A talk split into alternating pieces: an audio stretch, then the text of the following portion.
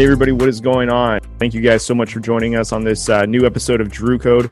Uh, it is a little different. Yeah, I'm doing a solo show right now. Uh, unfortunately, Drew wasn't able to make it for this week, but no worries, guys. I got a good episode for you guys, and I'm coming at you with some Super Bowl talk to start off with. Uh, but before we get started, don't forget to go and follow us on social media on Instagram, Twitter, and Facebook at Drew Code Sports Talk.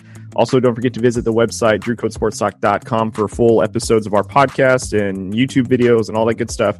And also head over to YouTube to subscribe to our YouTube channel. So, um, with all those businesses aside, let's get right into the episode, you guys.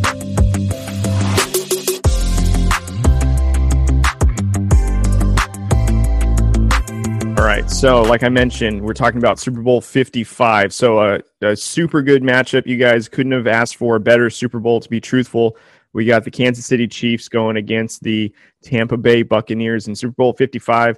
Uh, last week, Drew and I did kind of chit chat a little bit about this. We didn't really give a solid prediction. We told um, the audience who we were kind of leaning towards, but um, for the most part, we didn't make any hard iron predictions, at least um, to my ears. However, uh, I'm going to go over some of the game and the matchups, and I'm going to kind of just give the uh, Drew formula, is what I call it, to predicting who's going to win the Super Bowl. And for those who don't know, or for those that do know, Drew's formula is he looks at the quarterback, he looks at the defense, and he looks at the coach. And uh, basically, whoever has the better of those three, uh, he dubs those as the as the victors essentially and in his prediction. So we're going to kind of go through that formula as well. I'm going to kind of go through it step for step. So um, here we go. So we're going to look at the quarterback matchup. Of course, we got Patrick Mahomes and Tom Brady matching up in this Super Bowl. We literally have the GOAT uh, going to the Super Bowl for the 10th time, going for his seventh ring. Crazy to think about. Patrick Mahomes is in the Super Bowl for the second year in a row, going for his um, going for a back to back Super Bowl, which has only been done a handful of times. Uh, so it's truthfully, it's the perfect matchup. I mean, we have the young phenom quarterback up and coming in the league going against, you know, no argument, the greatest, you know, quarterback to ever step foot on the gridiron uh, going one on one against each other. Um, so to just to look at their weapons real quick, Tom Brady, he's got the following. He's got Gronk, of course, at his tight end. AB, which who they signed, uh, you know, in the middle of the season. Uh, Mike Evans, who's been a, basically a red zone beast for them all year, and Chris Godwin, who is so speedy, so fast. Um, and then you got Patrick Mahomes with Travis Kelce, probably arguably the best tight end in the game today. Tyreek Hill, which is arguably one of the best receivers this game has ever seen with how fast he is, his route running ability. Mecole Hardman, um, who is also a speedy guy, um, a little underrated, but he's definitely a weapon in this offense. And Clyde Edwards Helaire, uh, who is also the phenom running back for this uh, Kansas City Chiefs, Chiefs team, beg your pardon. Uh, but if I had to look at these weapons, um, you know, going down the line, I would also look at the quarterback too. I think Tom Brady, even though he is 43, he's done a great job. He's thrown for something 4,000 yards and 40 touchdowns or something along those lines, or close to 40 touchdowns. I'm looking at this and I'm still saying that I think Mahomes is the is a clear favorite in this one. Um, his arm is just super electric. Um, he usually finds uh, ways to get the ball out he makes these wicked no look passes, and he even I think uh, this offseason, um, earlier in the start, he wanted uh, Andy Reid's blessing so that way he can start throwing behind the back throws. You know, so that that's the kind of swagger you gotta want in a quarterback to just know that he's uh, he's proven and he's got the stuff. But overall, you guys, I would say for me, I would probably go with Patrick Mahomes. Younger arm is a little bit more electric. I like Kelce and Hill above majority of um, Brady's um, weapons just because they're kind of proven. They've all been together now for several seasons where Brady is still, you can tell, is still trying to get on the same page with some of his receivers, not necessarily Gronk. Um, but you can just tell like it just is taking an extra minute for them to kind of get on the same page. Um, and especially with like Chris, uh, Chris Godwin last week, um, he had a couple of crucial drops in their NFC championship game against Green Bay and had you know the Buccaneers not kind of um, you know not kind of persevered, uh, that kind of probably would have cost them the game just because of those drops for like you know extending the possession or just getting that extra yardage that they might need for whatever the situation calls for. But for the most part, I would say that I I prefer Patrick Mahomes in this kind of quarterback breakdown. Um, so I'm giving the dub over here to the quarterbacks. So next, we're going to go with the defense. We're going to compare um, the Chiefs and the Buccaneers defense. For this one, flat out, I'm going to say that the Buccaneers defense is the one that I, I would say dubs the victory in this one. Um, the reason why is because as I'm looking at their stats, just in the playoffs, the Chiefs have a hard time ple- uh, pressuring the quarterback. Um, they've only done five sacks the two postseason games that they've played, and they've only done three total takeaways. So there's only one interception, and I think like two forced fumbles. And as opposed to Tampa, who has seven sacks already in their two games and has eight takeaways with three forced fumbles and also five interceptions. So you know, and then there's Jason Pierre-Paul that already has two sacks. I believe I believe Shaq Barrett has three sacks of his own. So, you know, that team is definitely a lot younger, a lot more spry. They're all over the field. They're going to be a tougher matchup. Um, I would say that Patrick Mahomes is going to have a hard time, you know, finding time in the pocket, considering he just lost Eric Fisher for the rest of the postseason with an Achilles injury in the last game. Um, so in this matchup, I would give it to the Buccaneers as the defense that is probably going to win their matchup. I mean, that's going to be the tail is what defense is going to show up because there's no doubt that these two offenses are huge offensive juggernauts with all the weapons, and they're going to probably put on a, a, a beautiful um, offensive show. And it's really going to be what defense shows up. Now, I've already said that I'm not a huge Buccaneers fan. I think they're more pretenders than anything. But in this case, you know, they're clearly the better defense of the Chiefs. The one thing that the Chiefs do really well is they score a bunch of points in a short amount of time, and it kind of takes pressure off of the defense. And what it does is it puts the opposing team that they're like unloading all these points on to have to now be more of a one dimensional football team. So forget about the run action, forget about the run game itself, forget about this the you know the game script that most teams have to go against they now are in comeback mode majority of the time. And you know, you can tell. Look at uh, look at the Browns. Uh, I mean, other than Patrick Mahomes kind of going out when when you know the Chiefs were ahead, the the Browns basically went away from what their game plan was all season, which is you know pound the football, pound the football, and then make smart throws. And you know, with the Chiefs basically just playing to the score, um, they were able to kind of just play some some decent defense, some some good pressure defense, not giving up, not doing a whole lot of sacks, you know, but still getting the opposing team to really commit to, you know, going three and out or not being able to finish drives because they were, um, you know, again they're going they're going past the game script and what the game plan was because they're trying to catch up. And then also same thing with the Bills. You know, Bills went up nine nothing in the first quarter. Following that, it was just nothing but the Chiefs like an onslaught of points and what did the Bills do? They went away from their normal game plan and then they were just trying to come back as quick as possible. Now, granted, they didn't have a run game to begin with, but still, though, they were doing their absolute best to, you know, get points back. And, you know, it came in late, but they were doing it. But all the Chiefs had to do was kind of just not give up anything over the top. And thankfully, that defense is coached pretty well to where they didn't give up too many big explosive plays they followed a pretty good game plan because the Bills played right into their game. They're coming from behind. So, whatever run game plan there was, or whatever kind of scheme to kind of get Diggs open, it didn't really come to fruition because the Chiefs really put it on them and just, you know, held to that lead. They didn't score. I mean, they scored a ton of points, but it wasn't until like, you know, the Bills were in desperation mode in the fourth quarter, and then the Chiefs just kind of turned it on from there again to just make sure that that lead didn't slip away. Um, however, though, I don't think that's uh, really the issue with Tampa. I mean, there's been occasions where Tampa has been down and their defense has been the reason that's helped them get back, whether that's pressuring, getting an extra possession back, um, you know, pressuring the opposing quarterback to get into a turnover that just turns over all these additional points. So, you know, that's one of the reasons why I think Tampa Bay's defense is one of those ones that could actually be one of the deciding factors in this game if they just show up. And they've got a young enough core and enough – um, veterans in there that you never know. I mean, Patrick Mahomes at the end of the day is still in his what is it fourth year or fourth year total through third year starting. And so, you know, kind of he's still a younger quarterback. He's just been behind a great team that's put him in positions to win constantly. So, but, you know, for example, just like when the Raiders played uh, the Chiefs earlier this year, that gave them essentially their first loss of the year. One of the things that the Raiders did is they just applied pressure. And, you know, any you know, great quarterback pressure given to them, they're going to have a hard time, you know, getting the ball out or finding the receiver because they don't have enough time to find the receiver. I mean, that's someone almost Tom Brady's uh, Achilles heel as well, so to speak. But in this matchup, like I mentioned, guys, I think uh, the Buccaneers is the team that uh, has the better defense in this one. So, uh, as a quick recap, uh, Patrick Mahomes is the better of the quarterback in this matchup, in my opinion, just on a pure talent and um, weapon side of it. And then I think the Buccaneers have the better defense um, on that stand front. So now we've got one to one.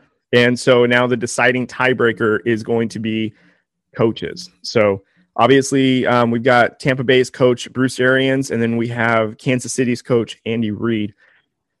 This one was really tough, you guys. Um, one of the reasons why is because I didn't realize how much um, how much Bruce Arians has actually been to the Super Bowl. I was doing some of this research and I was like, oh, this is his first trip. Yeah, it's his first trip as a head coach, but he was also one of the assistant coaches um, during um, Pittsburgh Steelers run when they went to, I think it was Super Bowl 40, and I think it was like 43 or, or uh, one of those older Super Bowls where he was on uh, Pittsburgh's team and he was an assistant coach. Both those games they won. Um, and they, um, you know, he was a pivotal part in that. And actually, I totally forgot too that he actually came from the Pittsburgh system. And when um, he actually was an interim head coach for the Colts, um, Andrew Luck's first year, by the way, um, got them all the way to the playoffs. And, you know, that's when kind of Bruce Arians been bouncing around from Arizona now over to Tampa um, because he's he's basically those co- that coach that turns around a franchise and now he's going to prove it because he has his quarterback that he's always wanted.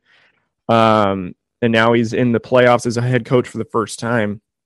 But uh, then there's Andy Reid, who has been to the Super Bowl. I think this is his third time as a head coach, once with Philadelphia when he lost against Tom Brady, by the way. Um, and then also last season when um, Patrick Mahomes and him, they finally won him his first Super Bowl. Now, this is going to be his third trip, just like this is going to be Bruce Arians' third trip, but first time as a head coach. But if I had to look at these guys back to back and I'm looking at their offense, I'm looking at their team, I'm giving this um I'm giving the nod over to Andy Reid and the Kansas City Chiefs. And here's why. They've been together significantly longer in terms of Pat Mahomes, Andy Reid, Kelce, and Hill. Um, Andy Reid just is always so prepared. And one of the things I love to see, like on um, like NFL Live or NFL Network when they kind of talking about coaching trees. I always hear about, you know, Bill Belichick is probably the greatest football mind, but yet you look at some of his coaches that he's had in his um in his uh coaching staff and there's really only one that stands out to me that's been somewhat successful and I would say that's Brian Flores over uh, down in Miami. But other than that, like I really can't think of any other former Patriots, you know, coach that that learned under Bill Belichick that's been super successful. But under Andy Reid, there's several coaches that have their fingerprints literally all over the NFL. Now, are some of them in a job? No. I mean, over time, you know, NFL teams just kind of cycle through a lot of these coaches, so it's you know it's whatever at this point. But Andy Reid has it looks like almost the more successful um, coaching tree I've ever seen and ever heard of. I mean, Doug Pederson, even though he he split from Philadelphia Eagles, came from Andy Reid, and he won them. He won Philadelphia Super Bowl like what was it three seasons ago, beating Tom Brady, ironically. Um, and I know there's several more examples. That's the only one that kind of comes to mind immediately. But you know, just in terms of like coaching and and com- and communication and uh, continuity, I just have to say it's Andy Reid, Patrick Mahomes, and the Kansas City Chiefs. I mean, Bruce Arians is still. We have to all remember this is his first year with Tom Brady. There's been several press conferences we've seen where you can see this little back and forth with Tom Brady and Bruce Arians kind of giving these little, you know, dumb little cheap shots and um, insinuating, you know, someone's game plan, someone's play call or whatever, you know, and you can just tell like, yeah, they're gotten successful almost because Tom Brady is like what we mentioned, the GOAT. He's got all these weapons. Yeah, it's a good offensive system, but at the end of the day, like, you know they're executing the plays but really like they're still alphas that are figuring out together. This is their first season and they didn't have a real training camp or off season or mini camp so to speak to really get more familiar or anything like that because of covid. However i think this is like not not that covid gives a disadvantage to anybody. I'm just kind of giving the point of you know bruce arians and tom brady don't have years of of being together to understand each other, like what Tom Brady had with Bill Belichick, or like what Andy Reid right now has with Patrick Mahomes, where Andy Reid drafted him, sculpted him, basically him and the GMs, you know, built the offense around Patrick Mahomes and his ability. And look what's happened. We have literally the most dynamic offense we've ever seen, probably in the NFL with Patrick Mahomes, all because of Andy Reid's mind. And it's no surprise, too. I mean, he was doing dynamic things in Philadelphia when he was coaching Donovan McNabb, you know, so definitely no surprise. It's just, in my opinion, like Andy Reid is the better of the two coaches just because his game plan is always more flawless. Um, his uh, his uh, connection with his quarterback is on another level. You can totally tell. Um, so, in my opinion, I think this is going to go to Andy Reid. So, what I'm going to predict right now is I'm going to predict that the Chiefs are going to win over the Buccaneers. Uh, if I had to give a score prediction, I would say it's going to be like 38 to like 31. I think it's going to be a very close game, probably a last possession kind of a deal. And I think, you know, the Chiefs defense isn't going to be really a, a, defense that's going to stand up. I think they'll pressure Tom Brady because he is older, is a slower quarterback. So maybe, you know, if the coverage is done well, you know, um, Tom Brady is probably going to get sacked a couple of times. But Tom Brady's very good about climbing the pocket um, and finding his guys and keeping drives alive. But Patrick Mahomes is on another level, and they can just you know throw points on top of you like no matter what. And uh, in my opinion, I think the Chiefs are the team that's going to win the Super Bowl. And I think that the like I mentioned, the score is going to be 38-31. I will say though, there are uh, one X factor from each team that I do anticipate. And for the Tampa Bay Buccaneers, your X factors are Chris Godwin and his hands and Scotty Miller.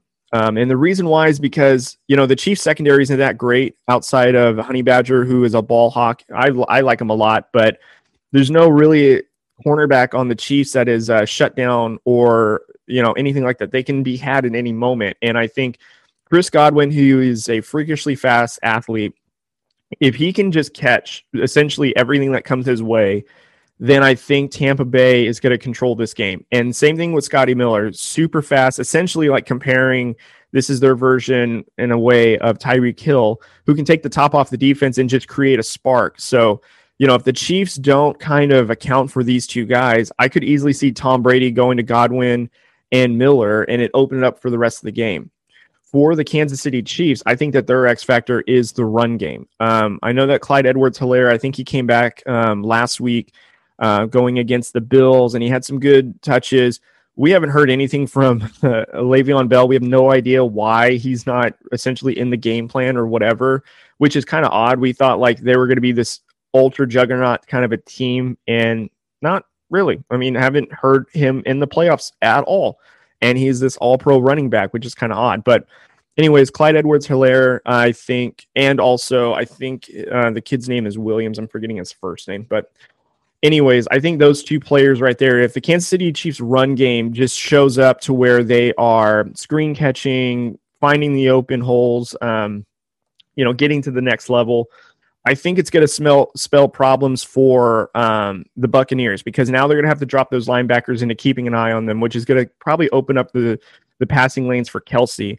And Kelce eats up defenses with linebackers that overcommit and there's no linebacker that can keep up with him. I mean, you can be physical with him all you want, but even if you put a cornerback on him, he just is too tall for them. So, my opinion, if the Kansas City Chiefs running game just shows up and is minimal at best, and I'm talking like, you know, if they rush it, you know, 20 times and get 80 yards, four yards a carry, even not even rushing touchdowns, but just enough to be a presence to create the play actions or to just make the defense be more aware of where the running backs are in case of screens.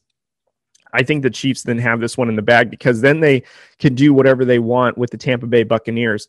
Um, they had their way with them. I forgot what week that they played each other where Tyreek Hill went on for 200 and something yards in the first quarter. And then it was just, you know, kind of letting your foot off the gas. And yeah, you know, Tampa Bay did come back, you know, late in that game. But I mean, honestly, if anyone watched that game, you kind of felt like Tampa Bay was not coming back. And at any point in time, if the Chiefs wanted to, they would have slapped another 30 points on them and not even blinked about it. So I just think that that's going to be hard to to beat. You know, Patrick Mahomes, Andy Reid, that uh, and that running game, if it's on point, Buccaneers have, don't have a prayer no matter how good that defense is. So that's my opinion about it, you guys. All right. Well, I appreciate you guys listening to that ramble of the Super Bowl matchup that we have coming on this Sunday. Uh, again, don't forget to watch it, you guys. If you guys have a prediction of score, please leave it in the comment section or let us know on social media. Uh, again, follow us on Facebook, Twitter, and Instagram at drewcodesportstalk.com. So I'm going to take a quick break, you guys, and we'll be back to talk a little bit about some Raider drama with Derek Carr and also a little bit with Deshaun Watson kind of rumors. So stay tuned. All right, everybody, welcome back to Drew Code Sports Talk. So, I'm going to talk a little bit about some of the Las Vegas Raider drama that's been happening earlier this week. Um, Drew and I essentially every morning uh, Marco Polo each other, um, which is basically a social media app. If you guys don't know, um, you know you can send video recording messages way easier than text messaging. By the way, it's it's great. So, anyways, but him and I basically do that almost every single morning, just to kind of catch up and say, hey. And one of our one of our topics was um, this whole Raider drama with Derek Carr, also around Deshaun Watson. We actually did a video about uh, if the Raiders should trade for Deshaun Watson. That's on our YouTube channel if you guys want to go check that out. Um, anyways, though, um, we were talking about it because Colin Cowherd was basically talking about what the Texans, and I will repeat that, what the Texans, the Houston Texans, should send to the Las Vegas Raiders as a trade proposal. Um, and just to recap, Colin Cowherd said that the Texans should send a trade proposal to the Oakland Raiders of four first round drafts. So taking the Raiders four first round drafts, including it with Derek with Derek Carr and Darren Waller for Deshaun Watson. And the reason why his argument was is you can probably get the Houston Texans. Again, this is what Houston Texans would propose to the Raiders to convince Jon Gruden to make this happen because what Colin Cowherd's argument was there's really no teams that have that power other than Bill Belichick to uh, other than Bill Belichick to really make these decisions. Oh, also Jon Gruden because he's got literally the owner's ear. And why is because Mayock may be the GM that makes some football personnels, but essentially Jon Gruden gets what he wants because he's got a direct line to the ownership. And truth be told, if it was Gruden and Mayock, Mayock goodbye. You know, if that's how it was, because that's how much Davis loves Jon Gruden. Um, anyways, so Colin Cowherd was saying that that's what the Texans should propose to the Raiders: four first round picks for Derek Carr, Darren Waller, and Deshaun Watson. Jon Gruden has that much power in the organization to make that decision over Mayock and also with the owner's uh, consent with essentially mortgaging the future. Now, this put um, Raiders Twitter in an uproar, and I mean in a huge uproar because – some people were saying we should do it. Some people were saying the Raiders would never do that. And again, um, yeah, I hope the Raiders never do that because we don't need a quarterback. Um, and it is far too much. And I think Raider Nation more or less went over the deep end when Colin Cowherd included Darren Waller because Darren Waller has been so great for us. And anything, you know, you get Deshaun Watson, you want to keep a player like Darren Waller with him to you know, have a dynamic connection. But in my opinion, I think this is nothing more than just what Colin Cowherd was basically saying what sounds like a good proposal that can get a team to think. And, you know, if they did make the decision, you're not in a bad position in the Houston Texans perspective because now you got four first round picks essentially in four consecutive years that you know you can get some good draft picks out of and build your team around. You have Darren Waller, who is essentially the second best tight end in the entire football. And also, you have Derek Carr, who's a proven winner, who had a career high in completion percentage the last two years, um, and also, you know, has thrown I think over four thousand yards two years in a row. Um, and it's not a bad, you know, what he's saying. It's not bad compensation for giving up a player like Deshaun Watson. And again, so I will repeat my position on this, along with what I know Andrew has said. Is there's no debate over who's the best quarterback. We're not debating if it's Deshaun Watson or Derek Carr if we were just saying if who's the quarterback you would prefer on your team right now, you're not giving up any assets. I would probably say, yeah, Deshaun Watson. He brings more to the table. He's more mobile. He's a better passer. He has a stronger arm. That's not to say that Derek Carr is not a phenomenal quarterback who's done a very good job for the Raiders organization since he's been there. However, I will say though that I think this is more an indictment on Jon Gruden. Um, I've been in the camp for the last couple of weeks, and I've mentioned it, you know, here and there on some episodes where we talked about Raiders, where I think Jon Gruden's basically in his final year to two years. Um, I know he signed a 10 year deal. He just finished four, year four. Year five is coming up. I just haven't seen the Raiders take the huge step like I've been expecting. You know, um, the last two years, especially where we get to a point where we're considered a playoff team and then we fall off at the last tail of the season. This one was more apparent than anything. Um, you know, at one point we were six and three. We had just lost to the Chiefs. We were feeling ourselves, and then we go two and uh, what is it, two and five the rest of the way, or two and six the rest of the way, and we finished at an eight and eight record when we were in the hunt for a playoff. And in majority of the teams that made the playoffs, we owned the tiebreaker. Like you know, we owned the tiebreaker over the Bill, or not over the Bills. I beg your pardon, over the Browns you know, imagine if we would have just kept pace. I believe their record was 11 and 5. Had we finished 11 and 5, we would have made it in the playoffs. So, you know, in my opinion, I don't I we don't need a quarterback. We don't need to trade for Deshaun Watson. Do I want him? Yeah, but I'm not I don't need to give up Derek Carr for him, nor do we need to give up four first round picks. Um, you know, he's a franchise quarterback, yeah, but what's the thing that hurt the Raiders? Their defense. Defense absolutely killed us. We fired Paul Guenther, you know, a little over halfway from the end of the season.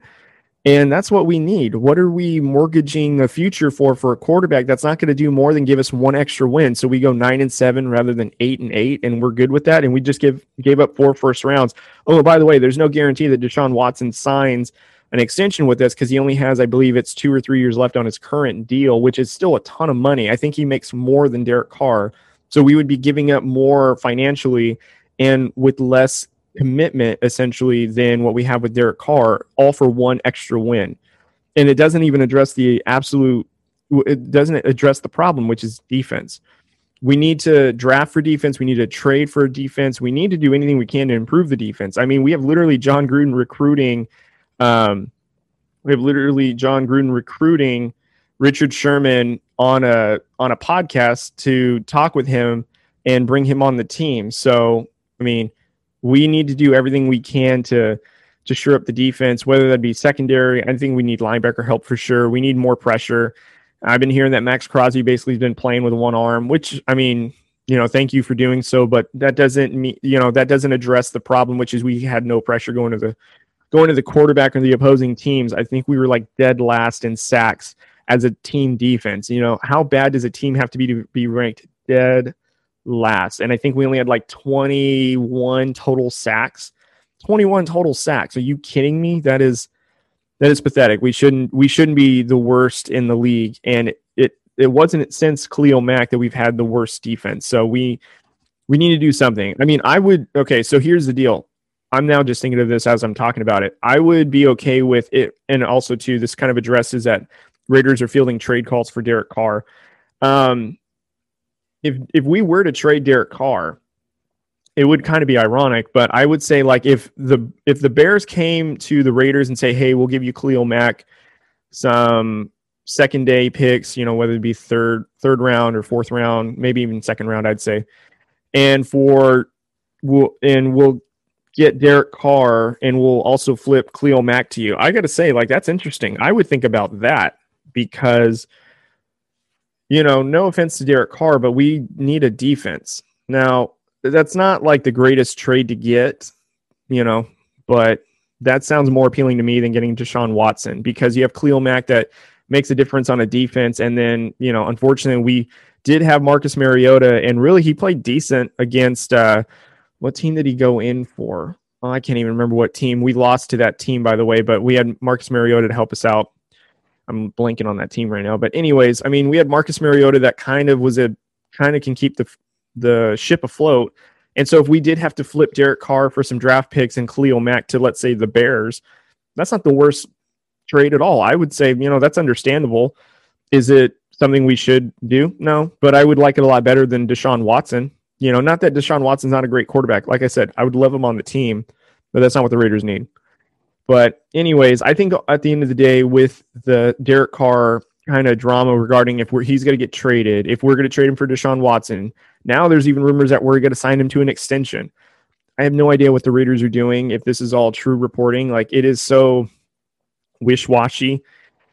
I think at the end of the day, in my prediction, and then Drew doesn't. Drew, I think I'm. I don't think I mentioned this to Drew yet, but in my in my prediction, I don't know if Derek Carr comes back as the Raiders quarterback this um, new season for 2021. I think with all the talks of trading him, uh, Deshaun Watson talks, um, I don't even know if they'll extend him. They may extend him to give him like maybe a few years of guaranteed dollars, but then trade his contract next season, next off season or whatever. But you know, I gotta imagine there's teams like the Indianapolis Colts, maybe the Bears are are calling. Um, you know, what's another team that's in like a quarterback disarray? Uh, Texans are probably calling right now too. I wouldn't be surprised. I maybe the 49ers have been calling about it, you know. Who knows? But um, I wouldn't even be surprised if the Denver Broncos have been calling. I mean, any name any team that needs a quarterback, they probably have hit up the Raiders and asked them what their asking prices for Derek Carr, and we're listening. That just tells me I don't think that the Raiders um, keep Derek Carr on the roster. I think his days are numbered. I would be I'd be happy if he starts the season as the Raiders quarterback because I don't think he's a bad quarterback. I think he's a really, really good quarterback. I just hear all these rumors and it's kind of disheartening. I mean, this guy has helped kind of bring this franchise along. And yeah, you have Jon Gruden, which you can always, for some reason, it just seemed like they never had the a great relationship. And it's unfortunate that it's kind of looking like it's a nasty divorce in public. But you know, for the most part, if I had to predict something, I would say I don't think the I don't think Derek Carr is the Raiders quarterback come the start of the season because of all that that's going on. So that'd be my prediction on that. So, all right, guys. Well, I'm going to wrap it up. I did mention that we were going to talk a little NBA. Uh, the only thing I was going to say is, you know, there's a little bit of controversy with the All Star game going to happen on March 7th at Atlanta. Um, so I'm just curious what you guys think, if that's a good idea or not. Um, drop it in the comment section down below. I got to be honest with you. I would love to see an All Star game, but you hear p- players like LeBron and Giannis are not real thrilled about it. It's supposed to help HBCU colleges and also coronavirus like uh, relief funds. So it's for a good cause, but you know how, how what do you think? You guys think that this is a good idea? You guys think that we should have an all-star game? Do you guys even want an all-star game? Let me know down in the comment section below what you guys think um, but I think you guys, I'm done. I'm going to wrap that up. And uh, I appreciate you guys listening to me on, again on this uh, Saturday morning, afternoon, whenever you guys are listening to this. Um, again, follow us on Facebook, Twitter, and Instagram at Drew Code Sports Talk. Also, to go to fnxfitness.com, use Drew Code 15 as the promo code to get 15% off your merch or your supplements for your workout journey. Also, don't forget to visit um, to listen to full podcast episodes also, you can watch YouTube videos on there, and you can click on any of our social media links, any of the links that you listen to the podcast on, whether they be Apple, Google, Spotify, or now on iHeart. So I appreciate you guys listening. Drew will be back next week. So, with all that being said, you guys, I will see you all next week. Have a great day.